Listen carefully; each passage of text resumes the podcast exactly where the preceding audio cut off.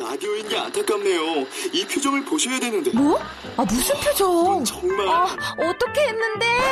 KBS 라디오 7개 채널에서 제공하는 최고급 정보들을 사진과 기사 그리고 영상으로 확인하실 수 있습니다. 읽는 라디오 KBS 라디오 홈페이지 radio.kbs.co.kr.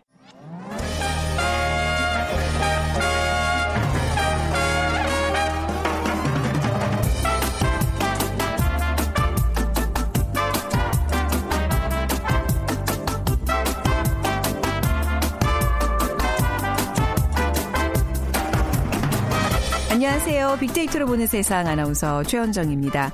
요즘 새로운 운동이 하나 등장했다고 하죠.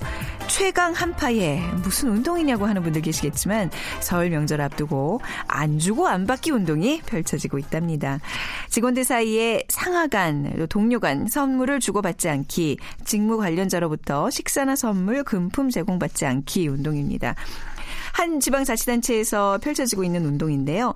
이런 내용을 담은 서약서를 작성해서 관련 부서에 제출하기도 하고요. 또 본의 아니게 선물을 받았을 경우에는 제공자에게 즉시 반환이 이루어지도록 감사 담당관실에 선물 반송 신고센터를 마련해 운영하기도 합니다. 김영란법 이후의 첫 명절, 선물 안 주고 안 받기 운동으로 깨끗한 공직사회 풍토를 조성하자는 의미일 텐데요. 자, 일각에서는요, 설을 앞두고 김영란법에 대한 개정 논의가 일고 있습니다. 여러분들의 생각은 어떠신지요? 잠시 후 세상의 모든 빅데이터 시간에 김영란법이라는 주제로 얘기 나눠보도록 하고요. 그리고 지난 20일 미국 대통령 취임식이 있었습니다. 이어지는 월드 트렌드 빅데이터로 세상을 본다 시간에 트럼프라는 키워드로 빅데이터 분석해 보겠습니다. 자, 먼저 빅퀴즈 드릴게요. 오늘 미국 얘기할 텐데요. 미국은 북아메리카 대륙의 나라로 캐나다와 멕시코 사이에 자리 잡고 있습니다. 본토 48개 주와 본토 외에 2개의 주, 총 50개의 주로 구성된 연방공화국이죠. 그중에서 1959년 알래스카에 이어서 맨 마지막으로 미국의 50번째 주가 된 곳이 있습니다. 미국의 가장 남쪽에 위치해 있고요. 주도는 호놀룰루입니다. 태평양의 낙원이라는 별명이 있는데요. 한파가 찾아온 오늘 이곳 해변에 쏟아지는 햇살이 굉장히 그립네요. 가보지 못해서 더더욱 저는 그립습니다. 1번 샌프란시스코, 2번 보라카이, 3번 하와이, 4번 해운대 중에 고르셔서 정답과 함께 여러분들의 의견 보내주시기 바랍니다. 당첨되신 두 분께 커피와 도넛 모바일 쿠폰 드립니다. 휴대전화 문자메시지 지역번호 없이 샵 9730이고요. 짧은 글 50원, 긴 글은 100원의 정보 이용료가 부과됩니다.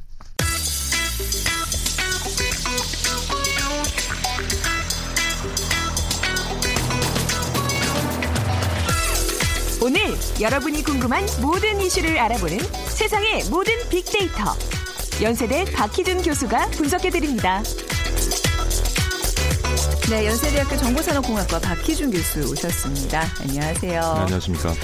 자, 이제 설 명절이 얼마 남지 않았습니다. 예. 김영란법에 대한 얘기가 그래서 좀 많이 나오고 있어요. 이게 지금 이 법 시행 이후 처음 맞이하는 우리가 명절이잖아요. 예. 네. 사실 김영란법이 시행됐던 시점이 지난해 추석을 지나고였죠. 그렇죠. 그래서 지금 시행한 지가 100일 정도 조금 지나고 있는데 설 명절을 앞두고 계속되는 불황 속에서 소상공인들이 김영란법이 불황에 또 한몫을 하고 있다라고 목소리를 높이면서 지금 일각에서는 이제 그 김영란법 개정에 대한 논의가 일고요. 또 한편에서는 김영란법이 시행된 이후로 한 번도 아직 명절을 치르지 않은 상황에서 네. 지레 겁을 먹고 논의를 시작하는 것은 좀 시기상조가 아니냐 하는 것도 비판의 움직임도 만만치 않습니다. 네, 뭐 소상공인 재계 뭐 이제 각 입장마다 다 이제 생각들이 다를 것 같은데요. 좀 어떻게 좀 우리가 좀 나눠볼 수 있을까요? 예. 네. 지난주에 이제 소상공인들과 재계에 따르면 대목으로 불리는 설 명절을 앞두고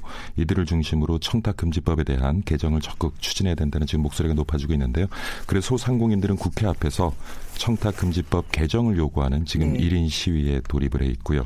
그래서 지난주에 최승재 소상공인연합회 회장을 시작으로 해서 민상현 외식업중앙회 서울시 협의회장 이 시위에 나서기도 했습니다. 네. 그래서 뭐 소상공인들은 지금 김영란법으로 인해서 외식 화원, 유통, 여가업종 등 피해가 고스란히 지금 소상공인 업종에만 집중되고 있다. 그래서 소상공인들은 매출 감소 때문에 지금 하루하루를 넘기기 힘들 정도의 벼랑 끝으로 내몰려 있다. 네. 뭐 폐업도 지금 속출하고 있다고 하고요. 그래서 이런 지금 하소연을 하고 있는 상황입니다. 사실 이제 뭐 김영란법 때문이라고는 할 수 없지만 좀 워낙 경기가 안 좋아서 그런데 이제 이렇게 뭔가 김영란법의 유탄 때문에 그런 거라고 생각하는 그 어떤 감성적인 부분이 좀 크지 않을까 좀 싶기도 해요. 그렇죠. 네. 그래서 이제 예, 최근 이제 그러한 여론이 이제 감지되고 있다 보니까 네. 여론조사기관에서 지금 김영란법 3, 5, 10 기준이 있잖아요. 네.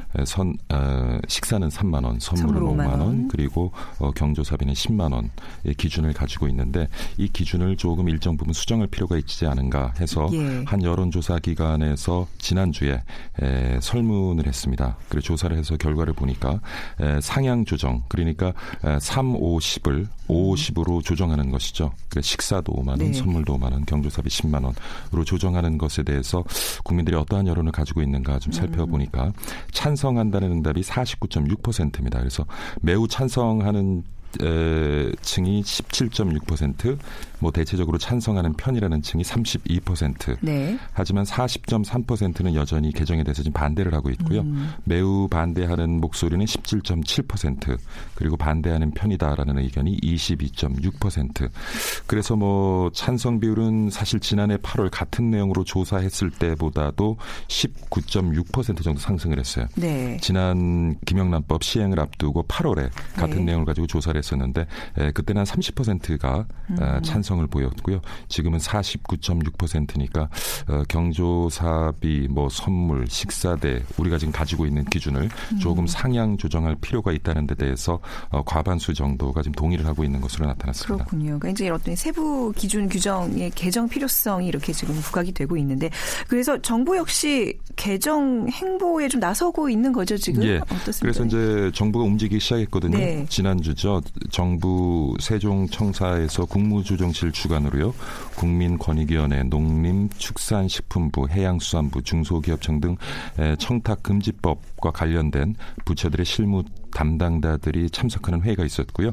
이 자리에서 향후 시행령 개정을 위한 구체적인 결과를 논의하기 위해서 현재 유권 해석을 위해 운영 중인 관계부처 합동 TF를 시행령 개정을 위한 TF로 지금 활용하는 방안을 검토 중에 있습니다. 그리고 아마 뭐 관련 조치들이 뒤를 이을 것으로 보여지는데 근데 지금 소상공인들은 그 구정, 명절을 앞두고 좀 조속하게 개정안을 만들고 좀 시행해줬으면 좋겠다라는 의견이기는 한데 그게 쉽지는 않잖아요. 사실 지금 물리적으로, 네, 봐서는요. 네. 정부는 뭐 일단 설명절 이전에 시행령을 개정하는 것은 불가능하다고 네. 지금 보고 있습니다. 왜냐하면 이번 주인데요. 그렇죠. 네. 시행령 개정을 위해서는 뭐 입법 예고, 법제 심사, 규제 심사 등의 절차를 거쳐야 하는데 그게 지금 뭐 한 주도 안 남은 상황에서는 그렇죠. 네. 물리적으로. 시간이 부족하지 않나 하는 생각입니다. 우리 김영란법이 시행된 지 뭐 100일이 됐다 뭐 이런 얘기 얼마 전에 사실 했는데 사실 1년도 안 된 거잖아요. 그렇죠. 뭐 법의 개정을 요구하고 논의하는 거는 조금 시기상조가 아닐까라는 생각도 들어요. 뭔가 예. 이렇게 좀 1년, 4계절을 좀 거쳐봐야 명절도 한 두어 번 거쳐봐야 이게 어느 부분이 부족한지도 알 수 있는 건데 말이죠. 그렇죠. 청탁금지법 모태가 되는 법안을 처음 제안했던 이제 김영란 네. 전 권익위원장도 수차례에 걸쳐서 개정 반대 입장을 분명히 표한 바가 있고요. 그리고 뭐 여러 여론들을 봐도 지금까지 선물이라는 이름으로 포장된 그 고가의 뇌물이 뇌물이었죠. 공공연하게 네. 우리 사회에 오간 것이 사실이다. 그래도 김영란법 시행으로 그나마 우리 사회에서 이러한 뇌물이 어느 정도 근절되었다고 본다. 물론 최근에 이제 그 최순실 게이트로 인해서 네. 김영란법 에 관한 우리 사회의 관심이 많이 줄어든 것은 사실입니다만은 그래도 일정 부분이나마 우리 사회에 공공연하게 주고받았던 뇌물이 많이 줄어든 것이 아니냐. 그런데 지금 사실 우리가 가지고 있는 3, 50 기준을 또 네. 50 기준으로 올려놓으면 또 그에 맞춰서 대부분의 근데 지금 보고 있으면 식사라든가 선물 같은 경우도 3, 50 기준을 정확히 맞추지는 못하는 것 같아요. 네, 그렇죠. 네. 근데 이 기준을 올려놓으면 네. 사실 어떤 그 접대비라든가 선물 비용이 더 많이 또 발생할 것이다. 그래서 지금 사회자께서 말씀하신 것처럼 이제 시행한 지 100일도 네. 되지 않고 네. 100일이 좀 지난 상황이고 네. 그리고 명절도 한번 겪지 않은 상황에서 지레 우리가 경기 불황이라는 그 틀 속에서 진짜 어렵게 마련한 이 김영란법을 개정하는 것 이게 과연 옳은 것이냐 하는 데 대해서는 찬반 논의가 많이 있는 것 같습니다. 네. 법이라는 게 이렇게 쉽게 바로바로 고쳐지고 이럴 수 있는 게 아니잖아요. 많은 예. 단계들을 거쳐야 되고 또 이 청탁금지법 개정으로 인해서 발생할 수 있는 문제점도 분명히 있을 테고요. 그렇죠. 그 얼마 전에 특검에서 국가 경제보다 정의가 중요하다라면서 마치 정의와 그 경제 활성화가 대립적인 것처럼 표현을 했는데 어떻게 보면 저는 이건 좀 잘못된 생각이라고 봐요. 지난번에 우리 시간에서 다뤘지만 지금 뭐 우리나라뿐만 아니라 세계적으로 양극화 현상이 굉장히 심해지고 있고요. 뭐 지난번에 말씀드린 것처럼 최고 갑부 8명이 우리 지구 인구 전체 하위 소득계층의 50% 가지고 있는 재산과 똑같은 재산을 가지고 있다고 봤을 때, 근데 지금 많이 지적되고 있는 것이 뭐 비단 우리나라뿐만이 아닙니다만은 사회에 만연한 여러 가지 그 부정부패 이것이 우리 사회 양극화, 소득계층의 양극화의 어떤 가장 큰 원인으로 지목되고 있는 상황에서 경제라는 것과 정의라는 것을 우리가 늘 분리시켜서 경제를 불황을 이겨가기 위해서는 정의를 잠깐 우리가 접어둬야 되는 그런 대립적인 개념으로 보는 자체가 좀 잘못이 아니냐. 사실 어떻게 보면 지금 우리가 가지고 있는 많은 경제 시장에서의 불합리한 이런 것들이 우리가 부정부패를 우리 사회에서 몰아내면은 그것이 순기능을 하고, 근데 우리가 조금 조급함을 가지고 이것을 시행하고 지켜보다 보면 그것을 기다려낼 만한 그런 시간을 우리가 벌지 못한다는 것인데, 그래서 많은 전문가들도 지금 그리고 또 살펴보면은요, 지금 정확한 인과관계는 없어요. 그래서 이제 요번에 정부에서도 TF를 운영하면서 도대체 그러면 지금 불황의 원인 중에 어느 정도 일정 부분이 지금 시행되고 있는 100일 이상 시행되고 있는 그 김영란법의 영향 때문인지를 좀 밝혀내겠다. 그래서 제대로 된 지금 연구를 하겠다고 얘기를 했고요. 그래서 제가 보기에는 정확하게 인과관계도 밝혀지지 않은 이런 상황에서 쉽사리 진짜 어렵게 우리가 진통을 겪으면서 마련한 김영란법을 개정하는 것, 이것이 과연 바람직한 것이냐에 대해서는 우리가 좀 생각해 볼 필요가 있을 것 같아요. 그리고 점점 이 법은 나한테 맞지 않아, 뭔가 좀 불편해라는 이유 때문에, 물론 그러면 이제 법이라는 건 어느 순간도 개정이 돼야 되는 게 맞습니다만, 이렇게 쉽게 바꿀 수 있다는 거는 우리가 또 법에 대한 어떤 존중, 법을 좀 경시하게 되는 풍조로까지 이어지지 않을까 싶기도 해요. 그렇죠. 이렇게 뭐 100일 남짓 시행이 되다가 또 개정이 되게 되면 앞으로 생겨나는 많은 법들에 대해서 법 자체가 갖는 신뢰성을 떨어뜨릴 수 있고요. 그럼 누가 또 법을 지키겠습니까? 근데 문제가 되는 것이 지금 서민 경제가 화두거든요. 결국에는 이 김영란법의 직격탄을 맞는 것이 그 음식점, 그다음에 화원 이런 것들을 운영하는 서민들이기 때문에 그들이 좀 더 힘든 일을 겪는다 하는 것이 큰 논리인데, 글쎄 모르겠어요. 이 부분도 우리가 어차피 좀 부정부패를 몰아내고 우리 사회 틀을 새롭게 좀 바꿔야 된다면 그 틀 속에서 살아남을 수 있는 또 다른 방법을 좀 모색해야 되지 않을까 모르겠습니다. 지금 뭐 굉장히 단시간 안에 또 김영란법 시행으로 인해서 어려움을 겪는 소상공인들에 대해서는 좀 죄송스러운 말씀이긴 하지만은 앞으로 세상이 그렇게 변해가고 그런 틀 속에서 우리가 살아야 된다면 그 틀 속에서 경쟁력을 찾는 방안을 조금 우리가 강구해야 되지 않을까 하는 생각이 들어요. 그게 김영란법의 취지였잖아요. 근데 그리고 식사 3만 원인데 그 정도면 충분하지 않습니까? 뭐 그렇긴 하지만 이게 우리 사회 전체 부정부패를 척결한다고 사실 서민들만 죽어나가는 이런 일은 또 없애야 되잖아요. 이게 좀 어느 편에 서서 어떤 입장을 대변해야 될지 굉장히 민감하고 어려운 문제기는 해요. 근데 이게 분명히 이제 김영란법이 시행되면서 너무 우리가 이제 확대 해석을 많이 해서 지레 겁을 먹었던 거죠. 그래서 사실은 3만 원, 5만 원, 10만 원 이 기준을 떠나서 일단 사람 만나고 같이 함께 식사하는 것에 이제 거부감을 느끼기 시작했다는 것인데, 사실 3만 원, 5만 원, 10만 원의 기준이 문제가 아니라 우리가 김영란법을 지나치게 확대 해석해서 겁을 먹고 그런 우리가 해야 될 어떤 소비 생활이 위축되는 것, 이건 분명히 잘못이겠지만 글쎄요, 뭐 제 사견입니다만은 이 기준이 잘못된 것은 아니지 않나는 생각도 들어요. 네. 아무튼 이번 설 명절 앞두고 많은 분들이 이게 경제가 진짜 안 좋구나, 정말 직감, 정말 절실히 느끼고 계실 거라고 믿어요.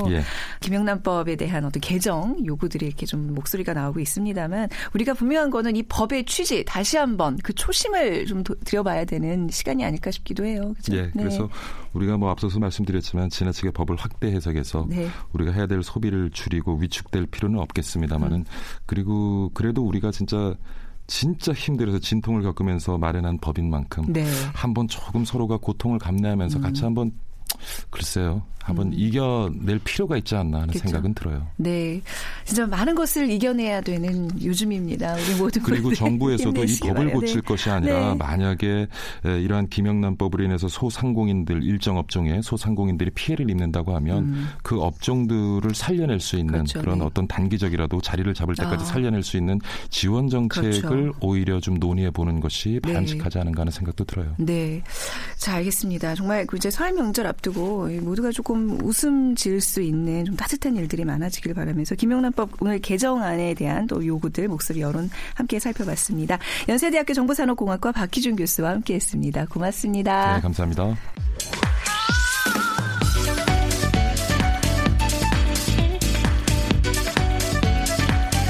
월드 트렌드, 빅데이터로 세계를 본다.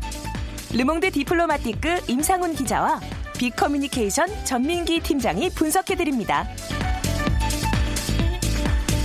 네, 오늘도 빅커뮤니케이션 전민기 팀장과 함께하겠습니다. 안녕하세요. 네, 반갑습니다. 전민기입니다. 네. 아우, 자꾸 혼자 나오시니까 외로우시죠? 우리 임상훈 기자님 다음 주에 뵐 수 있겠죠? 다음 주에는 나오신다고 그렇죠? 저랑 약속하셨는데. 그렇게 되기를 같이 바라보고요. 먼저 빅퀴즈 부탁드립니다. 네, 오늘 미국에 관한 문제입니다. 미국은 북아메리카 대륙, 캐나다와 멕시코 사이에 있는 나라고요. 본토 48개 주, 그리고 본토의 2개의 주 해서 총 50개 주로 구성이 되어 있습니다. 그중에 1959년 알래스카에 이어서 맨 마지막으로 미국의 50번째 주가 된 곳이 있습니다. 주도는 호놀룰루, 태평양의 낙원이라는 별명이 있는 곳, 이곳은 어딜까요? 1번 샌프란시스코, 2번 보라카이, 3번 하와이, 4번 해운대. 우리나라에도 있지 않나요? 이거 아니야? 있죠? 아, 있죠, 저쪽에. 북옥 쪽에. 네. 네. 자, 빅데이터로 보는 세상 앞으로 정답과 함께 여러분들의 의견 문자 주시기 바랍니다. 휴대전화 문자메시지 지역번호 없이 샵9730이고요. 짧은 글은 50원, 긴 글은 100원의 정보 이용료가 부과됩니다. 자, 오늘 트럼프에 관련된 이야기. 정말 밤새도 이거는 오늘 할 일이 굉장히 많아요. 그렇습니다. 뭐 요즘 다들 좀 이렇게 해외 외신들 접하면서 트럼프 얘기가 다시 또 화제가 되고 있습니다. 뭐 우선 트럼프는 역사상 최저 지지율로 대통령이 됐어요. 그렇습니다. 취임 전부터 좌충우돌 행보를 보여왔는데, 그러니까 미국 대통령 당선인이 44%라는 미국 역사상 최저 지지율로 이 전임자 버락 오바마 대통령 취임 직전 지지율이 83%. 83%였답니까? 와, 거의 뭐 수준은... 절반 반토막 났다고 보시면 되고요. 네. 이게 이제 CNN이 설문조사를 한 건데 현재는 지지율이 37%로 더 떨어진 상황입니다. 취임한 이후에. 이는 뭐 통상적으로 사실 정권 초기에는 허니문 기간이라고 해가지고 사이가 좋아요. 언론도 그렇고 뭐 사람들도 그렇고 일단은 우리의 대표가 됐기 때문에 긍정적인 시선으로 바라봐주거든요. 근데 이것과는 좀 다른 이례적인 정권 출범이 됐고 또 여기 가만히 있을 트럼프가 아니죠. 예, 이런 여론조사 결과에 대해서 SNS에다가 이거 조작된 거다 이렇게 또 반박을 하면서 다 조작이래요. 예, 많은 사람들이 더 등을 돌리고 있는 그런 상황이죠. 원래 식당도 이게 개업하면 그 개업발 오픈발이 있는데 이 경우에 지금 트럼프 같은 경우는 그게 좀 적용이 안 되는 것 같습니다. 네. 취임식도 좀 얘기들이 많았어요. 이 미국을 다시 위대하게 이 슬로건을 내걸었는데 취임식 분위기는 사실 정반대였어요. 그래서 뭐 줄어든 게 지지율만은 아니었고요. 워싱턴 DC 연방의회 의사당을 중심으로 열리는 이 취임식 참가자가 미 언론이 사이가 안 좋다 보니까 25만 명밖에 안 됐다. 이거 갖고 또 싸우고 있어요. 지금 저기 트럼프 쪽에서는 최다로 많이 모였다라고 얘기를 하고 있는 거죠. 주장을. 자기들이 볼 땐 100만 명은 된다라고 이야기를 하고 있는데 뭐 제가 봐도 그 사진 보시면 콩 비어 있거든요. 사진은 횡하던데요. 예. 그러니까 오바마 정부 출범 때 150만 명 넘었어요. 180만 명 가까이 왔다고 하니까 뭐 어느 정도 비교가 되실 것 같고요. 슈퍼스타도 보이지가 않았습니다. 그러니까 취임식 준비위원회 측이 셀린 디옹이라든지 엘튼 존, 안드레아 부첼리 와달라 손을 내밀었는데 번번이 퇴짜 맞았고요. 반면에 이제 확실히 늘어난 것은 경비 병력이었어요. 그래서 경찰과 주 방위군을 합쳐서 2만 8천 명이 취임식장 안팎을 지켰고요. 또 시외곽에도 병력 7,800 1,800명이 추가 투입이 됐습니다. 뭐 공식적인 배경은 각종 테러 방지라고 했는데 반트럼프 시위를 막기 위한 목적이 컸다고 보시면 되고요. 네. 뭐 이 외에도 여러 가지 집회 신고만 해도 그 당시 100여 건에 이르고 취임식 날 워싱턴 DC 내에서 100만 대행진도 진행이 됐거든요. 그래서 네. 축하보다는 우려와 경계 속에 진행이 된 취임식이었습니다. 그리고 또 트럼프 이렇게 취임사, 이 미국 대통령의 취임사는 사실 또 이렇게 가끔은 명연설, 명구로 이제 굉장히 유명하잖아요. 네. 근데 이번에는 그동안 취임식 연설과는 좀 많이 달랐다고 그래요. 그러면서 이번, 예, 빠진 게 또 있었다면서요. 욕을 많이 먹고 있고요. 뭐 세 가지가 빠졌다 미국 언론은 뭐죠? 평가를 했습니다. 네. 화합과 감동 그리고 책임. 이 세 가지가 빠진 네. 문장이라고 했어요. 그래서 미국에 대한 대학살은 바로 여기서 오늘 끝이 날 겁니다라고 이야기를 했거든요. 네.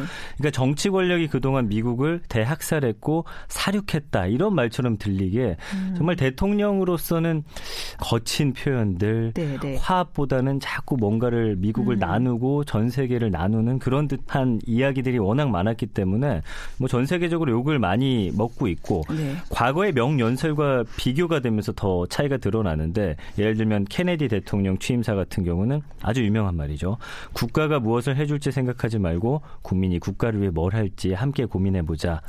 그리고 루즈벨트 대통령 취임사는 유일하게 두려워야 할 것은 바로 두려움 그 자체다. 예. 우리가 함께 미국과 함께라면 두려울 것이 없다. 뭐 이런 오죽하면 이런 명문구들 우리가 네. 영어 교과서에서 배우지 않습니까? 그러니까요. 우리도 대한민국 국민들도 배웠는데 말이죠. 예. 네. 한 언론 같은 경우는 희망이라는 단어가 그의 취임사에서 박멸당했다. 이렇게 평가까지 했거든요. 그래서 사실 취임사에 대한 이야기도 굉장히 말이 많습니다.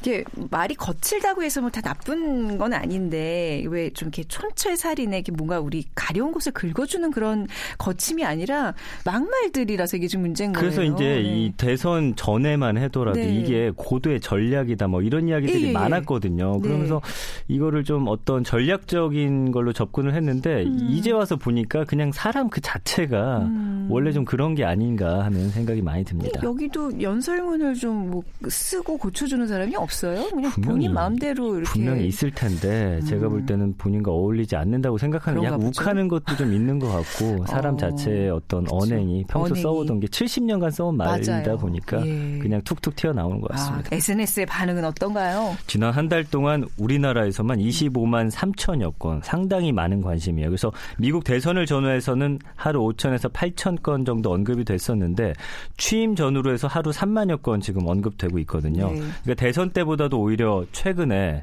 더 관심이 높아진 걸로 보이고요. 언론의 노출 빈도도 많았고 또 여러 가지 뭐 기이한 행동을 보이기 때문에 국민들의 관심도 커지고 있고 여론 동향을 보면 부정적인 언급들입니다. 그래서 트럼프의 언급에 대한 우려가 아주 트럼프라는 사람 자체에 대한 우려가 큰 것으로 지금 예상이 되고요. 네. 비교하고 싶진 않지만 오바마와의 또 비교가 상당히 네. 지금 전 세계적으로 많이 하고 있는데 이 우리나라도 역시 버락 오바마의 비교해서 보면 참 재밌습니다. 언급량은 트럼프의 절반밖에 안 되는데 여론 동향 자체가 모두가 긍정적이에요. 그래서 두 사람을 바라보는 전 세계인의 모습 오바마, 트럼프 굉장히 상반된 시각이라는 걸 알 수가 있습니다. 취임하고 나서의 이제 그 일정들도 화제가 되고 있는데 첫 일정도 참 얘기들을 많이 하네요. 그렇죠. 이제 CIA를 방문을 했습니다. 그렇죠. 그래서 네. 화해의 손길을 내밀면서 여기까지는 좋았는데 네. 언론을 향해서는 엄청난 비판을 쏟아내가지고 거의 전쟁을 선포했던데요. 예, 앞으로도 전쟁. 이 관계가 순탄치 않을 것으로 보이고요. 이 오바마 전 대통령의 업적 지우기도 바로 시작이 됐습니다. 네. 그러면서 첫 행정명령으로 그 건강보험 정책 폐지를 위한 기반을 마련을 했고요. 뭐 여러 가지를 했는데 일단 가장 지금 두드러지고 있는 사항은 언론과의 말씀해 주신 대로 전쟁. 그래서 미국 언론들은 트럼프 대통령의 대해서 뭐 굉장히 품위 없고 실망스럽다, 희망보다는 의구심을 갖게 했다라면서 호평을 가하고 있어요. 네. 사실 역사적으로 볼 때 언론과의 관계 이거 잘 유지하는 것도 어떻게 보면 정치거든요. 그렇죠. 그래서 본인이 네. 뭐 그렇게 써서는 안 되지만 잘 이렇게 언론을 다스리고 구슬려서 맞습니다. 본인이 원하는 바를 쟁취를 해야 되는데 네. 시작부터 이렇게 삐그덕대고 반대로 간다고 한다면 네. 예, 앞으로 이 트럼프의 행보도 순탄치만은 않을 것으로 예상이 됩니다. 이게 무조건 언론과 등진다고 좋을 일이 아닌데 말이죠. 물론 이제 언론과 정치는 불가근불가원의 관계지. 되지만 예. 말씀하신 대로 본인한테 굉장히 손해일 텐데요. 그쵸? 그럼요. 굉장히 손해죠. 뭐 사실 이제 우리도 뭐 언론과 정치에 대한 문제 고민들을 많이 하지만 좀 여기는 뭔가 이렇게 퇴행하고 있는 느낌을 지울 수가 없습니다. 그 트럼프는 SNS를 또 굉장히 잘 활용하고 있는 그런 정치인 대통령인데 정부기관의 SNS 금지령까지 내렸다면서요. 굉장히 참 저도 이런 이야기까지 해야 될지 모르겠어요. 네. 그러니까 팔로워 숫자가 지금 2천만 명 정도 넘죠. 그래서 말씀해 주신 대로 뭐 민감한 국제 안보 이슈부터 보호무역주의를 내세운 경제정책까지 늘 하고 싶은 말을 SNS에 쏟아내는데 네. 취임하자마자 정부기관에다가 SNS 금지령을 내렸습니다. 왜냐하면 이 오바마 대통령 취임식과 자신의 취임식을 비교한 그 SNS 사진에 발끈한 거거든요. 이 사진을 찾아보시면 2009년 오바마 때하고 이번에 취임식 인파를 두 장을 올렸는데 한눈에 봐도 사람이 네. 반 이하로 확 네. 줄어있다는 거 아실 거예요. 그러니까 이걸 보고서 또 화가 난 거죠. 그러니까 하지 마라. 그리고 링컨 기념관에서 의사당을 잇는 이 내셔널몰을 찍은 항공사진인데 어쨌든 이 두 장의 사진 SNS 공간을 뜨겁게 달구니까 트럼프가 굉장히 화가 났고 네. 이 공원공단을 관리하는 내무부로 불똥이 튀면서 당분간 SNS를 하지 말라라는 또 대통령의 명이 떨어졌습니다.